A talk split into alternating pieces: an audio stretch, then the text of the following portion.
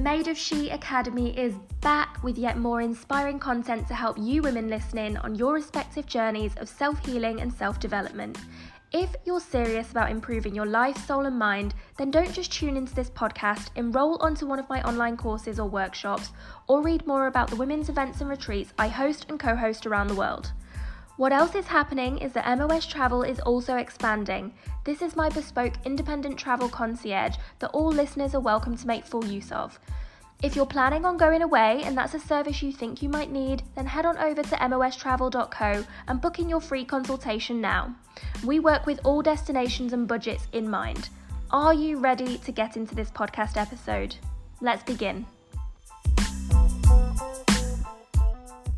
Hello, beautiful souls. Welcome to another podcast episode on Made of She. I am Tara, the host of the Made of She podcast and you may be able to hear my dryer in the background. I apologise in advance, I'm working from home.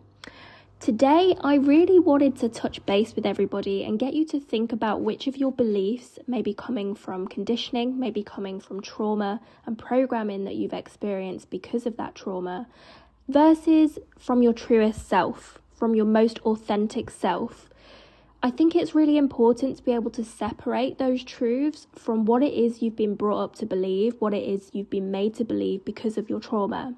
And only when you do that can you really unearth who you really are, what you're really about, how you can really live authentically to yourself and for your highest good. Now, that being said, when you know who you are, you are able to just stop the people pleasing. You're able to stop letting other people tell you who you are instead. You're able to stop the inner critic and the focus on the external.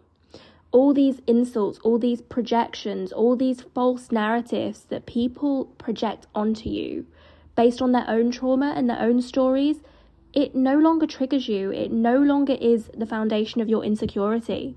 And when you are able to have this realization, when you're able to come to wholeness within yourself, sovereignty within yourself, that's when you can walk around with divine confidence. Isn't that just a dream that we all wish we could obtain and get to?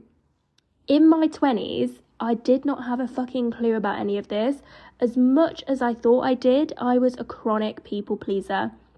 As much as I thought I had a handle on myself as much as I felt confident in certain ways and didn't really give a shit about what other people thought, I also very much did.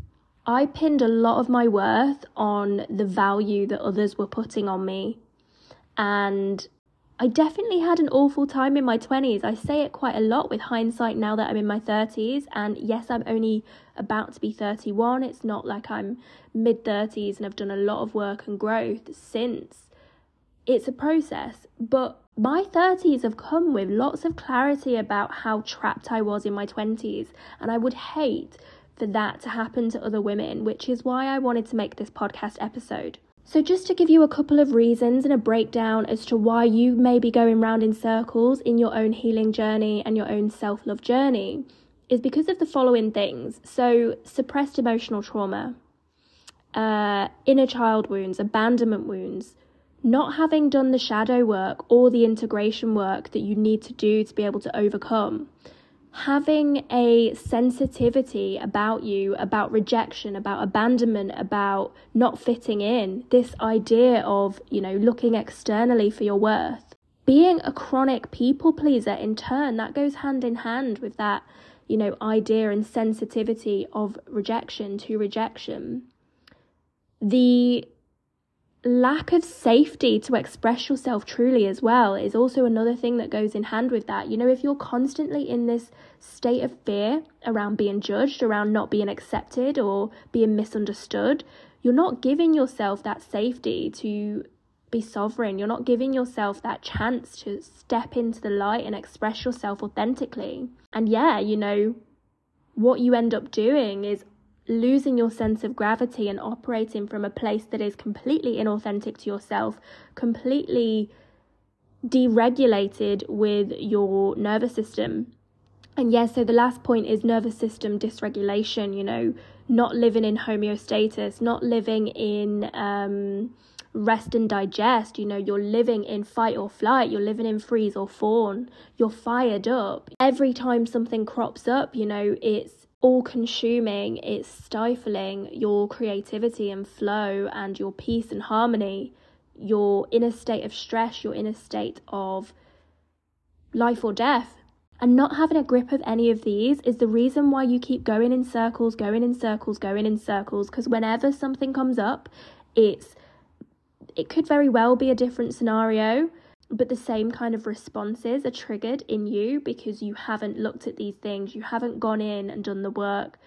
And I implore everybody listening to this to just really think about the areas of their lives that they're seeing repeat patterns of behavior crop up, they're seeing repeat scenarios crop up, repeat situations, repeat outcomes, and really consider what it is that is making them do that, what it is that is making that a reality in their own lives, and really kind of scale that back and work back to figure out how you are the common denominator in that and what you can do to really change that reality for yourself, what you can do for yourself to overcome and to heal and to mend and to really change that reality, to really alchemize the pain and suffering that you've been having, that you continue to have, and make that into something that can propel you forwards and uplevel you on your healing journey. I hope all of that makes sense. Once again, a super quick podcast episode from me, but I'll be back next week with some more juicy content. Peace, love, light, namaste.